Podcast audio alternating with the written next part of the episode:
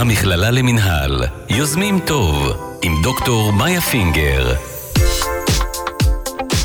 שלום וברוכים הבאים לפודקאסט יוזמים טוב של המסלול האקדמי המכללה למינהל בשיתוף אקו 99 FM. אני דוקטור מאיה פינגר, מרצה במכללה בתחומי היזמות והאימפקט. בכל פרק נפגוש יזמת או יזם מרתקים שהוכיחו שאפשר גם להצליח בגדול וגם לעשות טוב. יחד איתי נמצא היום עמי דרור, יזם, משקיע, סופר ומייסד חברות פונקה וליפ לרנר. היי עמי. אהלן, מה נשמע? כיף שאתה פה. איזה כיף גם לי.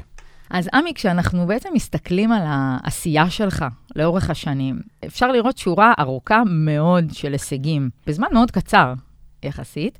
וככה, בוא תשתף uh, את המאזינים שלנו במיזמים ובחברות שהקמת.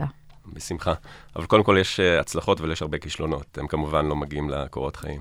Uh, אם, uh, אם אנחנו מסתכלים באמת על השנים האחרונות, ולשם נתמקד, הדברים המרכזיים שהקמתי זה קרן השקעות uh, יהודית ערבית בשם זייתון ונצ'רס, חברה שמלמדת תכנות בכל העולם בשם פלימפלרנר, וחברה בשם פונקה שנמצאת בסיירה ליון. והיא בעצם, לדעתי, חברת הטכנולוגיה היחידה בסיירה ליון. זה נשמע מוזר, אבל אני יכול להסביר לך למה, אם, אם את רוצה. בטח, ברור. טוב, אז uh, כל חברה, כל אחת מהחברות האלה התחילה מבעיה. Uh, אני תמיד מחפש בעיות. Uh, זייתון, שהייתה בעצם קרן השקעות יהודית-פלסטינאית, קמה מזה שראיתי שיש לנו פה בעיה uh, קונפליקטית ובעיה שיש לנו משאבים בעולם הערבי, uh, שלא מנצלים אותם בעולם היהודי. והיא נפתרה על ידי שהתחלנו לעשות השקעות כאלה. ליפ לרנר הוקמה uh, בגלל שאני אבא. יש לי, יש לי uh, uh, שתי בנות, בנות 16 ו-15, מיכל ושירה, uh, וגילי בן 10, וכשמיכל ושירה היו באזור גיל 10, הגיל שאני התחלתי בו לתכנת, uh, ראיתי מה עושים בבתי ספר בישראל. מצד אחד שמחתי שעושים, מצד שני מאוד התאכזבתי שזה לא לרמות שאני הכרתי בתור ילד. אז אמרתי, טוב, אז אני אקים חברה שתלמד uh, ילדים לתכנת. וברגע שהחברה הזאת uh, תפסה, uh, נקרא לזה קצת תאוצה, זה גרם לנו uh, לקחת את המזוודות, לעבור לסין, להקים את החברה שם, אחרי זה להקים אותה בהודו ובארצות הברית, uh, ולגדל אותה בכל העולם, והגיע למצב שכיום uh, שני מיליון תלמידים בכל העולם לומדים עם ליפ לרנר, כולל פה משרד החוץ, משרד החינוך בישראל, uh, אבל זה התחיל לגמרי מרצון לפתור בעיה uh, לבנות שלי. אני חושב שבעצם uh, יזמות זה בדיוק זה. Uh, אנחנו כולנו נוטים לסבך את העניינים ולהגיד שהדברים מאוד, uh, מאוד, מאוד מורכבים, אבל uh, בסופו של דבר הבעיות מאוד, הן נמצאות לפנינו. אני יכול אפילו פה באולפן למצוא לך כמה בעיות אם את רוצה, ואז יש את ההחלטה האם הבעיה הזאת מספיק חשובה לי, ולהתחיל לפתור אותה. אני לא מכיר אף אחת מהחברות שהקמתי, אף אחד מהמוצרים שפיתחתי, הדבר הראשון שפיתחתי לא עבד. זאת אומרת, אני כבר, כשאני מתחיל משהו, אני יודע מראש שמה שאני אעשה בפעם הראשונה ובפעם השנייה לא יעבוד, אבל ברגע שיש אה, נכונות לפתח את זה, אז, אה, אז זה מצליח בסופו של דבר. טובת העניין בליפ לרנר, שני המוצרים הראשונים נכשלו בצורה טוטאלית, אני יכול לספר לכם על זה, אבל המוצר השלישי תפס, ובאמת תפס ב, בכל העולם. אתה יודע, עמי, זה מתחבר מאוד יפה. אני מלמדת uh, סטודנטים בבית ספר למנהל עסקים, קורסים ביזמות, ואני אומרת להם שכל מיזם, כל משהו מתחיל בבעיה, באיזשהו כאב או בעיה של היזם, של היזמת, וצריכים בעצם לחפור deep deep ולהבין מה הבעיה, מה, מה כואב לי, מה מפריע לי. וכמובן שמה שהופך יזם או יזמת למי שהם, זה ההתמדה, זה ה persistent, ולדעת גם להתמודד עם כישלונות, לדעת גם לחבק את ההצלחות וגם לא להיות קצת שיכורים מההצלחה לפעמים. נכון מאוד, כי ההצלחה היא זמנית. אה, חברות הן בכלל, אנחנו בפודקאסט, אבל זה נראה כמו רכבת הרים, עולים ויורדים, עולים ויורדים, אה, ו- וזה נכון, אה, אבל אם אני מזהה משהו שבאמת מפריד יזמיות ויזמים מאנשים אחרים, זה דווקא הנאיביות לחשוב שהם יכולים לפתור. ההבנה הזאת היא שלא משנה אם ניסו לפתור את הבעיה, פותרים את הבעיה, יש עוד אנשים, אין אנשים, אני יכול לעשות איזשהו פתרון, יש בזה בעצם סוג של טמטום. Uh, אבל הטמטום הזה סוחף, וברגע שאנשים uh, מצטרפים לטמטום הזה, אז זה הופך לסנסציה, ואני חייב להודות, בעצם, די מודה שכל הרעיונות שלי היו די מטומטמים, אבל, uh, אבל בשלב מסוים הם הפכו לרעיונות חכמים. אז דיברת על זייתון, דיברת על ליפ לרנר ופונקה. טוב, פונקה זה סיפור אחר. פונקה, מאחר שאני בתחום החינוך, הצטרפתי לחברה שהקימה בית ספר בסיירה ליון. סיירה ליון, המדינה החמישית בעוני שלה בעולם, הייתה שם מלחמת אזרחים נוראית. עכשיו אחד המקומות הכי שלווים והכי עניים בעולם. אה, היא הקימה בית ספר יסודי, ואני החלטתי שאני הולך ללמד את הילדים בסיירה ליון, במקום שאין בו מים, אין בו חשמל, שאני הולך ללמד אותם לתכנת. מטורף. ממש, וחשבו שאני הזוי, אבל uh, פשוט טסתי עם שני תיקים, עם לפטופים, בניתי מגדל, שמתי עליו טלפון, ככה השגתי איכשהו את אינטרנט, והמורים שלי התחילו ללמד שם את הילדים לתכנת. Uh, עכשיו בית ספר גדל, ואז בשלב מסוים חשבנו איך מממנים את הבית ספר, את כל העניין. אז אמרתי, שנייה, יש לי כאן אינטרנט ומחשבים, ויש לי עובדים בכל העולם, עובדים מאוד זולים. אה, איך אני יכול להשתמש בכישורים שלהם אה, כדי להרוויח כסף, כדי לממן את הבית ספר? אה, ובהתחלה לקחתי פשוט, אמרתי לאנשים המקומיים, טוב, אני רוצה להעסיק פה חמישה אנשים. ולמחרת היה שם תור של איזה 200 איש ש... שבאו לפגוש את האיש המוזר. ולקחתי באמת שלושה אנשים, והם התחילו לעשות לי כל מיני עבודות ב social media, עבודות data, פשוט כל מיני עבודות טכניות שלוקחות המון זמן. במקום שאני אעשה אותם, או אנשים שלי יעשו אותם, שעולים אלפי דולרים לחודש, הם עשו את זה במאות דולרים לחודש. ואז זה פשוט התחיל לתפוס, ו- ובעצם זו הצלחה מסחררת. יש כיום uh, 50 עובדים שעובדים full time בסיירה לאון. הם uh, עובדים עם המון סטארט-אפים ישראלים, הם עושים עבודות כמו, uh, אני יכול לתת כמה דוגמאות, אנוטיישן uh, ל-AI, זאת אומרת שצריכים לסמן תמונות, לקחת אלפי תמונות ולסמן עליהם עיניים, או, או כל מה שאתם לא רוצים. או הכנה למכירות, פרי-סייל. במקום שאנשי מכירות שיושבים פה יתחילו לפנות ולחפש באינטרנט כל מיני חברות, הם עושות, עושים את הפנייה, עושים את הפנייה הראשונית, שלום, אנחנו רוצים לקבוע פגישה, ואז מעבירים את זה לישראלים או לאמריקאים. וזו באמת הצלחה מסחררת, עם הצלחה משני, משני רמות בעצם. מצד אחד, אה, שינינו את הכפר. הכפר זה כמו סימס. זאת אומרת, הכפר נוצר, אה, כפר שלא היה בו כלום, עכשיו יש בו הרבה בתי אבן, בתי ספר וכל מיני דברים כאלה. אה, כל אחד מהאנשים האלה תומך בעשרות אנשים. הם הפכו, הם בעצם מיליונרים, הם מרוויחים 200 ומשהו דולר לחודש, הם מיליונרים במושגים של סיירה ליון. יש להם וואו. ארגוני צדקה. והחברה היא לא חברה טיפוסית, כי בעצם כל החברות. כל הרווחים שלה בעצם מזינים את הכפר. אז זאת אומרת, במקרה הזה, אני יזם שהקים חברה, אבל מראש החברה הוקמה כדי לשנות כפר ולשנות מערכת חינוך. היא לא הוקמה בכלל בשבילי, אני נהנה, נהנה, נהנה ממנה מאוד. אם אני מסתכל על ליפ לרנר, ליפ לרנר זה חברה מסוג אחר. ליפ לרנר זה חברה שהוקמה עם המון משקיעים מכל העולם. אה, היא הוקמה בעצם לייצר הרבה, כמה שיותר רווח, אבל בגלל שזה אני, מהיום הראשון אה, אנחנו עבדנו גם כארגון צדקה. זאת אומרת, כשמכרנו אה, בהרבה מאוד כסף בסין, באותו זמן בסיירה ליון ובקניה ובאוגנדה, נתנו את השירותים שלנו אה, בחינם.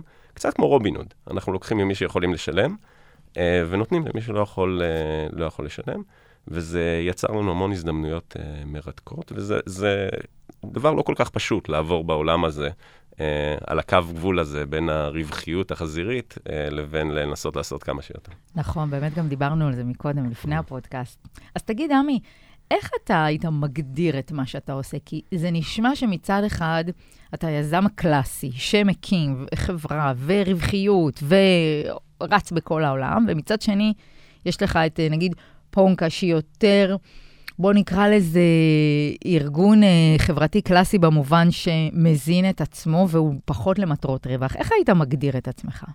תראי, אה, אני אספר לך את זה מכיוון אחר. Okay. אה, אוקיי. אחד הדברים שעשיתי בסין, כתבתי שם ספר. כתבתי ספר על חינוך יהודי וסיני, אה, שהפך באמת לבית סלר שמכר, לדעתי, איזה 100 אלף עותקים, ויצא לי בסין לתת המון המון המון הרצאות, בבתי ספר, באוניברסיטאות. בסינית? ו... אתה דובר מנדרינית? לא, לא, טיפונת, אבל דיברת, אני מדבר באנגלית, והיו מתרגמים אותי. אה, אבל זה היה מרתק, כי הייתי נפגש עם אנשים מאוד מאוד מוכשרים, מנכ"לים, מנכ"ליות של חברות עצומיות, והם אמרו, שנייה, איך הופכים להיות יזמים? לא, תמיד זה היה, איך... אה, הם לא רצו לשאול איך הופכים להיות עשירים, אה, אבל, אבל הם רצו לשאול איך הופכים להיות יזמים, כי הם רצו גם ילדים וכל מיני צעירים. מה שאני תמיד אמרתי, ואני נורא מאמין בזה, זה שאני לא אוהב כסף. וזה נשמע מוזר שיזם אומר את זה. אני מאמין שכסף זה דבר מאוד מאוד חשוב. אני מאמין שצריך רמה של כסף שמאפשרת לחיות ברווחה ופחות או יותר לעשות מה, שאתם, מה שבן אדם רוצה, אבל אני מאמין שאתה עובר את זה, זה קצת מסוכן. Uh, עכשיו, ברגע שאתה מגיע לשם, אתה אומר, ואתה מסתכל על כל עסק שאתה מקים, על כל חברה שאתה מקים. אם אתה מסתכל ואתה אומר, אני רוצה עכשיו להקים חברה שתהיה שווה מיליארדי דולרים, uh, ולהנפיק אותה, ושיהיה לי ארבע, ארבע יאכטות, זה לא אני. זה מעולם לא עניין אותי, אני רואה, אני רואה בכסף ברמות האלה למעשה liability, אני לא רואה בזה שום, שום יתרון. ואז אם ניגשים לגישה הזאת, אז בעצם אפשר להגיד מראש, אני רוצה הצלחה פיננסית שהמשקיעים שלי יתעשרו, שאני אתעשר, אבל עד גבול מסוים. ולמעשה כל משקיע שישקיע אצלי, וזה לא משקיעים טיפוסיים, את יכולה להבין את זה, אני אמרתי להם, אתם תרוויחו עשר פעמים את מה שהשקעתם, עשרים פעמים, אתם לא תרוויחו 200, אין סיכוי. יש, uh, uh, ויש משקיעים שזה נורא מעניין אותם. רוב המשקיעים, דרך אגב, מאוד לא אוהבים את זה, כי הם משקיעים מקצועיים.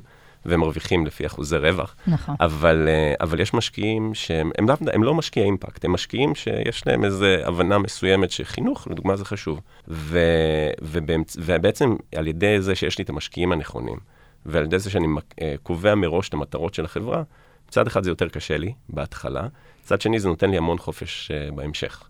ו, וזה בעצם מבחינתי יסוד. עכשיו, בהתחלת הדרך שלי, שהייתי ממש uh, סטארט-אפיסט רגיל, uh, לא הייתי ככה. אני כן ניסיתי להקים חברות שכל מטרתם, הייתי, הייתה לי חברה בתחום הקולנוע. Uh, כל מטרתם זה להרוויח כמה שיותר כסף. זה תהליך שעברתי עם עצמי, שבשלב מסוים, אני תמיד, זה משהו שאיזה חבר אמריקאי אמר לי פעם, אה, אם אתה תרוויח יותר מדי כסף, אתה בעיקר תממן את הסמים של הילדים שלך. וואו. אז, אז עדיף שלא תממן, עדיף שלא תרוויח את הכסף הזה, או שמה שאתה מרוויח, תיתן אותו כדי שזה לא יגיע לדברים אחרים. ואני בעצם מאמין בזה, הכל עניין של איזונים. אם אתה מאזן את הציפיות שלך, של המשקיעים, אה, אתה יכול לעשות המון כלכלית. אנשים הרוויחו בזכותי המון כסף, אה, אבל, ואתה יכול לטבל את זה עם המון אימפקט. אה, שעוד פעם, האימפקט הוא לא למטרת האימפקט, האימפקט הוא לא למטרת עשיתי טוב. האימפקט הוא בעיקר למטרה שאתה יכול להרגיש שאתה פותר בעיות uh, בעולם. מרתק, עמי. היית אומר שאתה איש חינוך? Uh, הייתי אומר שהפכתי בעשור האחרון לאיש חינוך, כן. Uh, בעצם uh, גם העבודה שלי uh, בליפלרנר, אני עכשיו גם עובד על עוד חברה בתחום החינוך. אה, גם, גם הספר שכתבתי, כן, אני מאוד, אה, מאוד נהנה מזה, אה, ואני בעצם חושב שזו הדרך הכי טובה לשנות העולם. אם אין בעצם שום כלי אחר. ו, ואחד הדברים שבאמת אני הכי נהנה זה לתת הרצאות ל, לילדים ולהורים, כי, כי שם באמת אפשר לראות את הפירות כמה שנים אחר כך. אה, אני חייב להודות עוד פעם, אני פיתחתי חברה שפיתחה את הקולנוע בתלת מימד.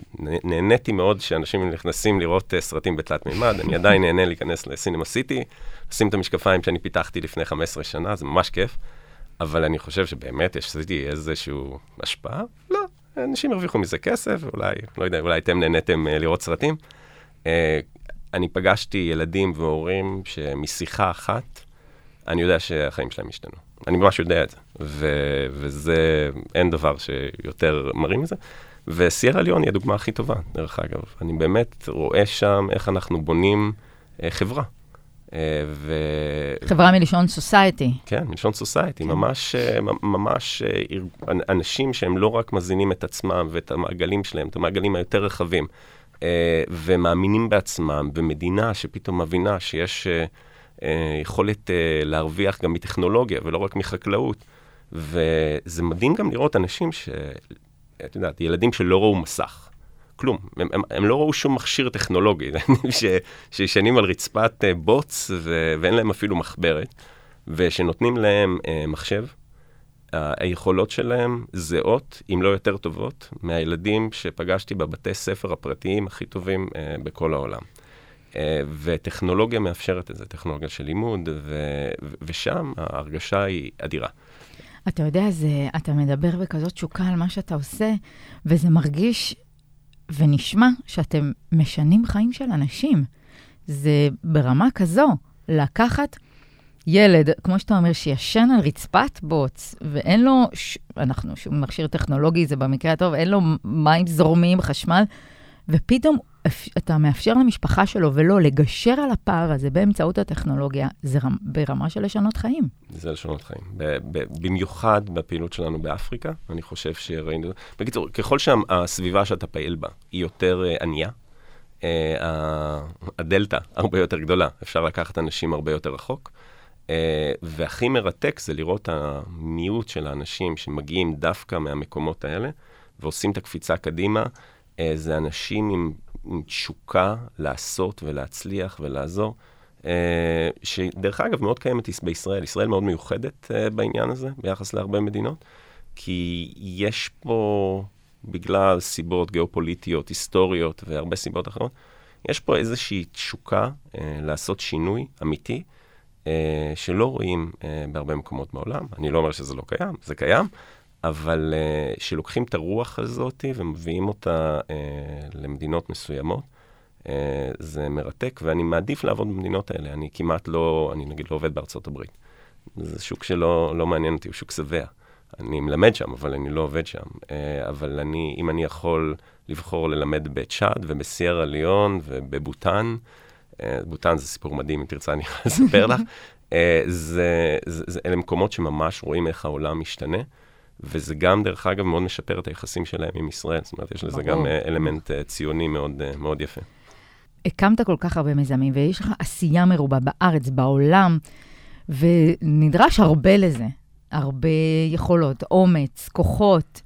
ומעניין אותי ככה לשמוע ממך מה אתה חושב שכוחות העל שלך. שאלה טובה. אני חושב שקודם כל... אני שואלת רק שאלות טובות, עמי. כן.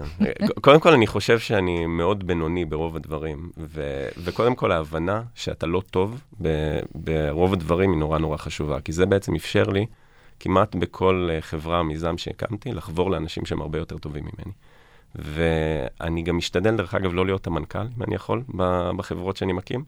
אה, אני בעיקר מנסה לזהות אנשים אה, שהן או הם מאוד אה, רעבים ויש להם יכולות מאוד גבוהות. לדוגמה, ליפלרנר מנוהלת בסין על ידי בחור בשם אהרון, הוא מנכ"ל החברה, לא אני. בהודו יש את ראול, הם מנהלים את החברה בעולם. אני יותר הבן אדם שמתעסק באסטרטגיה ו- ואולי פרצוף. הם הקימו את החברה, לא אני. אני הייתי האנבלר שעזר להקים את החברה. אז אני חושב שהיכולת לעשות הרבה דברים, בעיקר תלויה מהיכולת לה, להתחבר לאנשים הנכונים ולתת להם להוביל. ו- וזו הבנה שהגעתי אליה uh, די מוקדם uh, בחיים. כי אם אתה שם את הכל עליך, אתה סינגל צ'אנל, אתה עושה רק דבר אחד. תחשבי, אני לא בסיירה ליון. איך אני יכול לנהל? אני לא מנהל חברה בסיירה ליון. אני לקחתי בחור מהודו שגר בסיירה ליון ומנהל את החברה בסיירה ליון. בחור מאוד כישרוני, הרבה יותר כישרוני ממני. אני לא יודע לנהל אנשים שחיים מ-200 דולר לחודש. הוא יודע. אה, אז אני חושב שאלה בדיוק הדברים. אז אולי היכולת המיוחדת שלי, אה, אמרתי לך, מצד אחד זה הטיפשות הנאיבית להאמין שאני יכול לעשות דברים, אפילו שאני לא יודע, ומצד שני, לדעת לחבר אליי אנשים. אה, שמאמינים בזה. אה, אז אולי אני טוב בלשכנע אנשים לעשות דברים מטופשים, אולי זה היכולת שלי. יכול להיות, אבל אתה יודע, זה נשמע גם שיש לך מידה לא מבוטלת של צניעות. שאתה אומר, אני לא יודע דברים מסוימים, אני לא יודע הרבה דברים, אני מודע לזה שאני לא יודע. אה, ואני כן עושה דברים כדי לשפר את הידיעות שלי, אם זה להתחבר לאנשים שאני חושב שיתאימו וכן הלאה וכן הלאה. אז כן, אני חושבת שגם יש פה מידה של צניעות, שאנחנו לא רואים אותה אצל הרבה יזמים. אני לא יודע אם זה צניעות, אני חושב, אני חושב שזה, קודם כל אני ממש מסתכל על זה כדבר אמיתי, אני לא מנסה פה להישמע טוב. Uh, אני חושב, אני, אני לדוגמה אחד האנשים הכי מבורדקים בעולם. ממש, אם את אי פעם תבקשי ממני, את זוכרת, הזמנתם אותי שבוע שעבר, שכחתי לבוא. אני בן אדם מבורדק. אז אם את תצפי ממני שאני אארגן חברה ואוביל אותה, החברה הזאת לא תגיע לשום מקום. אה, היא תשכח לשלם חשבונות ולקחת כסף מזה. אז אתה צריך אנשים שיודעים לעשות את, ה, את הדברים האלה. אז אה, קודם כל זה מודעות עצמית, לדעת במה אתה טוב ובמה אתה לא טוב, ולדעת שיש אנשים שרוצים להתחבר אליך, ואני חושב שזו הנקודה, זאת אומרת, לדעת שיש לך מגבלות, אני חושב, נצפה שרוב האנשים ידעו שיש להם מגבלות, לדעת לקחת אנשים וכן להוביל אותם לעשות דברים, אני חושב שזה באמת אה, אולי משהו שאני עושה טוב. אה, וזה, וזה, וזו תכונה שאני, דרך אגב, לא יודע מאיפה היא הגיעה, אבל עוד פעם, אני חושב שיש בזה הרבה נאיביות. אני לא רואה בזה אולי, דווקא, אני לא רואה בזה משהו מאוד חזק, דווקא החולשה אולי פה היא הכוח. כאילו, כל מה שאתה מדבר עליו, אפשר לסכם את זה ביכולות בין אישיות מאוד מאוד גבוהות, או אינטליגנציה רגשית מאוד מאוד גבוהה. אנחנו יודעים היום שיזמים ויזמות מצליחים, יש להם את האינטליגנציה הרגשית הגבוהה, יש להם את היכולות הבין-אישיות הגבוהות, הם יודעים לחבור לאנשים הנכונים, אנשים, הם יודעים למשוך אליהם גם את האנשים הנכונים. ואתה פה יושב מולי, וזו דוגמה חיה שזה באמת נכון. כן, אבל, אבל את יודעת, יש בזה, אה, אני אספר לך סיפור מצחיק, אם את רוצה. בטח. אה, אה, עבדה איתי מישהי בישראל במשך הרבה שנים, אה, והייתה שותפה לכמה מהמיזמים שלי. אה, ויום אחד היא ביקשה את אחד המשקיעים הגדולים שלי מארצות הברית. והוא בא אליה ואומר לה, עמי, איזה כיף לך שאת עובדת איתו, הוא חמוד, הוא טוב, הוא מאנץ', הוא זה, יש לו יכולות, איזה... והיא מסתכלת עליו ואומרת לו, עמי? זה אחד האנשים הכי בלתי נסבלים ש, ש, ש, ש, שקיימים. ו, והם פשוט הכירו אותי משני כיוונים שונים, ואני חושב שמצד אחד, כן, אה, יש לי יכולות בין אישיות מאוד טובות בדברים מסוימים, ומצד שני, יש לי חולשות מאוד מאוד גדולות. אז עוד פעם, זה לדעת המגבלות, לדעת במה אתה טוב, לדעת במה אתה לא טוב, ולא להתבייש. ואנשים חושבים שהם צריכים להיות טובים בהכל. זה לא נכון. אין, אין, אין אף אחד שהוא טוב בהכל. זה דברים באים אה, אחד על חשבון השני. אבל אם אתה מבין את זה, ואתה עוד פעם יכול לסחוף אחריך אנשים, אני חושב שזה העניין.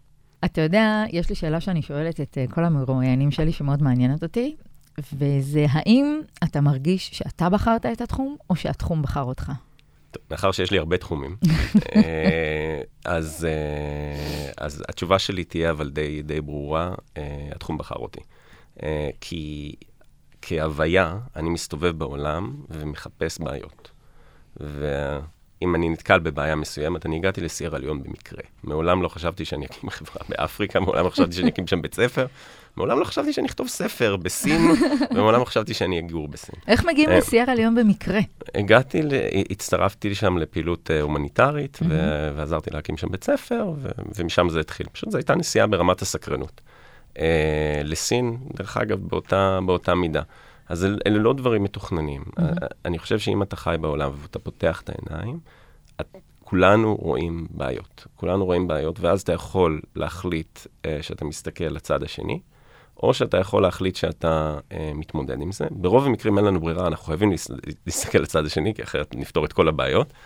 אבל ברגע שאתה רואה בעיה ואתה חושב שהיא מספיק חשובה, אז אתה צריך לתת, לתת את כולך אליה, ו, ואז אנשים אה, נסחפים, באים ועוזרים, ויש לי באמת עשרות דוגמאות כאלה. אתה סיפרת לי, לפני ה... אה, שהתיישבנו כאן לפודקאסט, שאתה חבר בארגון מאוד מיוחד, Aspen... Aspen Institute. Institute. בוא תגיד לנו כמה מילים על הארגון טוב, הזה. אז Aspen Institute זה ארגון שהוקם בארצות הברית אחרי מלחמת העולם השנייה, והרעיון היה למנוע את מלחמת העולם השלישית. הוא הוקם ממש ב-1947, והרעיון היה לקחת אנשים בעצם שמובילים את העולם, אה, ולדבר איתם על תכנים הומניים, על אה, פילוסופיה, על אה, כל מיני דברים כאלה, כדי לגרום להם להבין שאין שחור ולבן בעולם הזה. זה מאוד רלוונטי עכשיו עם המלחמה באוקראינה. ו, וזה התחיל מסמינר שהיה, שערך חודש באספן, בהרים, ולאט לאט הצטמצם עם השנים, ואני חלק ממה שנקרא Henry Crown Fellowship, ששם ב-25 שנים האחרונות לוקחים כל שנה בעצם 20 מהאנשים והגברים הכי מצליחים בעולם.